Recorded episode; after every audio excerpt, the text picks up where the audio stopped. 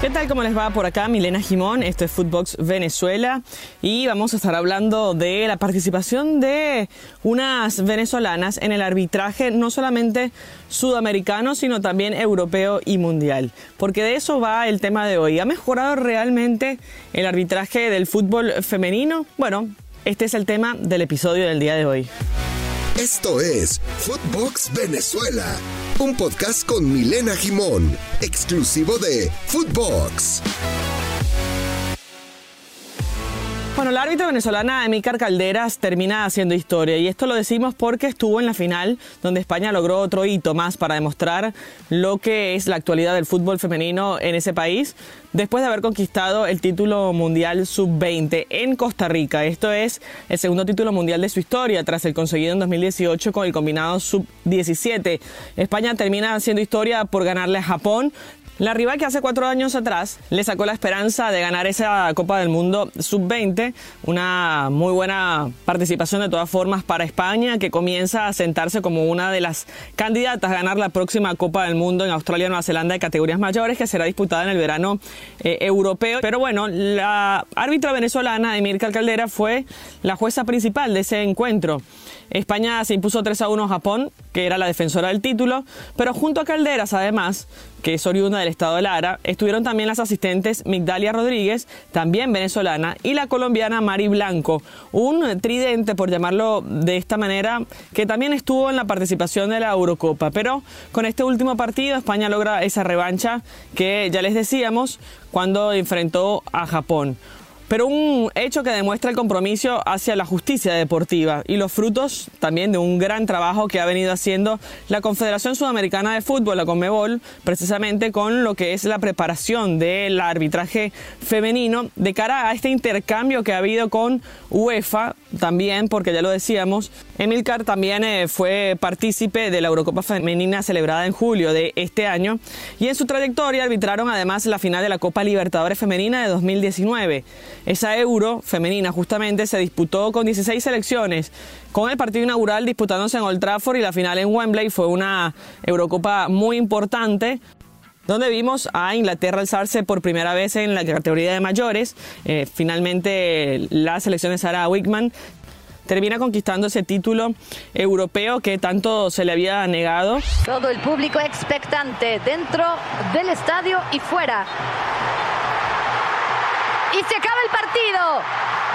Señoras, señoritas, señores, Inglaterra es campeona de la Eurocopa Femenina 2022. Sí, con las manos en el rostro. Aquí está Sarina Wigman y todo su equipo. Una felicitación a este equipo inglés y donde en el camino, por ejemplo, Alemania quedó eh, de paso, bueno, Francia también, por supuesto, España, como ya les decíamos, era también candidata, pero perdió a muchas figuras. Lo cierto es que Inglaterra termina alcanzando el título en esa Eurocopa. Pero esa nueva alianza entre UEFA y Conmebol establece la apertura de oficinas también de cada confederación a ambos lados del Atlántico. Y también prevé la realización de esa finalísima que se va a disputar, bueno, todavía no se sabe exactamente la sede, pero sí entre las campeonas de Europa y la campeona de América. Por eso Inglaterra y Brasil nos van a llevar ese gran partido, como también se hizo en paralelismo el de los hombres, ¿no? Con Argentina frente a Italia, campeones de América frente a los campeones de Europa. Pero Mica Calderas es eh, la jueza principal, nació en Barquisimeto, como ya les habíamos dicho, en el estado de Lara el 3 de enero de 1990 y fue seleccionada también en el seminario FIFA de cara al Mundial de Australia-Nueva Zelanda en 2023. Eh, por supuesto, después de este histórico resultado donde pitó la final del Sub-20 con una muy buena participación, además de haber sido jueza también en la Eurocopa, está más que clara que va a ser una de las representantes de Conmebol para el próximo Mundial de Australia-Nueva Zelanda que ya les había mencionado que será el año que viene. Rodríguez, que es la asistente, nacida en Valencia, Estado Carabobo, el 21 de enero de 1992, también tuvo participación en partidos inaugurales y finales de Copa América y Copa Libertadores. Bueno, el arbitraje femenino sudamericano será protagonista entonces en la próxima Copa del Mundo, seguramente con Emilcar Carderas, con la asistente Migdalia Rodríguez y por supuesto también la asistente colombiana Mari Blanco Bolívar. No quiero dejar a un lado a la colombiana, por supuesto, porque también tuvo una ardua experiencia en el Mundial de 2019 en Francia. Además, tres partidos en los Juegos Olímpicos de Tokio 2020 se convirtió en ese certamen en la segunda colombiana después de Marta Toro, que estuvo en eh, un Juego Olímpico que ya había estado, como decíamos, en Sydney. Y bueno, en Tokio esa participación fue más que destacable, impartiendo justicia en el juego por la medalla de bronce entre Australia y los Estados Unidos, además de contar también con 17 partidos de liga y Copa Masculina en el país. Este marco de cooperación entre Conmebol y UEFA fue, o el experimento arrancó en el Sudamericano Sub-20 femenino en Chile, donde vimos a la árbitra María Sole Ferreri de Italia, también a la árbitra asistente Julia Tempestilli, italiana también, y la árbitra asistente Eliana Fernández de España. Esto fue el primer acercamiento que tuvo mm, eh, la UEFA en Conmebol en torneos realizados por la Confederación Sudamericana de Fútbol y la idea es acentuar esto y por supuesto después vendrá aparentemente en el 2023 este intercambio de la Nations League donde selecciones sudamericanas van a participar del evento que viene organizando la UEFA desde hace algunos años. Entonces me parece productivo que también se intercambien las árbitras para que comiencen a ver el roce y para que vean eh, la metodología y la forma de trabajo de cada una de las confederaciones, considerando que los torneos son totalmente distintos, quizás en Europa con mucho más nivel que en Sudamérica, y por eso es importante que las árbitras vayan creciendo acorde a las competencias que van a estar aspirando. Por ejemplo, una Copa del Mundo donde el nivel es mucho mayor todavía y con considerando además que este mundial va a ser con más selecciones, con eh, bueno, distintas confederaciones que van a tener más cupos y por supuesto esto le va a permitir a la jueza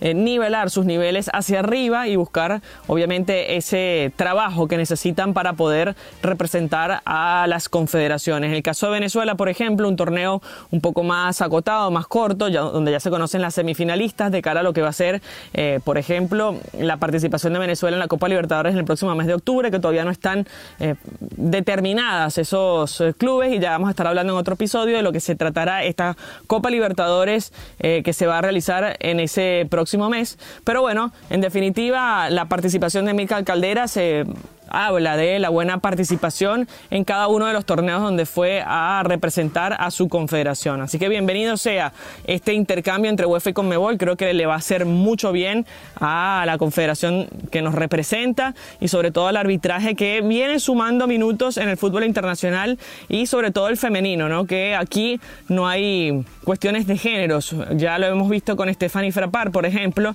esta árbitra que ha pitado supercopas masculinas, finales, y esto representa también el buen arbitraje que ha tenido esta francesa en el ámbito varonil, donde ha tenido destacadas participaciones, ha estado presente en la Liga de Francia, pero por supuesto también en eh, las Supercopas, como ya les había comentado. Y bueno, es la cara visible del buen arbitraje sin distinción de sexo, porque acá evidentemente el género no aplica. Pero bueno, eh, meritorio lo de Emilcar Calderas, meritorio lo de este trío de árbitras sudamericanas que van haciendo camino en lo que es su carrera profesional. Así que el currículum avanza para esta árbitra venezolana que por primera vez en su historia, una árbitra de nuestro país, ha dirigido una competencia mundial y además ya se le suma a lo que había hecho, por supuesto, en la Eurocopa femenina, sin dejar a un lado también que fue árbitra o parte del staff de la Copa Libertadores como cuarta árbitra en esa oportunidad en la Copa Libertadores Femenina del 2021 que se celebró en Buenos Aires y donde terminaron disputando esa final América de Cali de Colombia y Ferroviaria de Brasil. Por eso creemos que va a ser considerada para la Copa del Mundo en Australia y Nueva Zelanda y estaremos atentas acá en Footbox Venezuela con todas las novedades de lo que sucede en el mundo vino tinto, no solamente de los jugadores, de las jugadoras, sino también de las árbitras directivas y cualquier tema que competa a los venezolanos en el fútbol. Nosotros somos Footbox Venezuela y recuerden arroba Oficial y arroba Milena Jimón para comunicarse con nosotros. Que tengan una feliz semana. Chao, chao. Footbox Venezuela con Milena Jimón, podcast exclusivo de Footbox.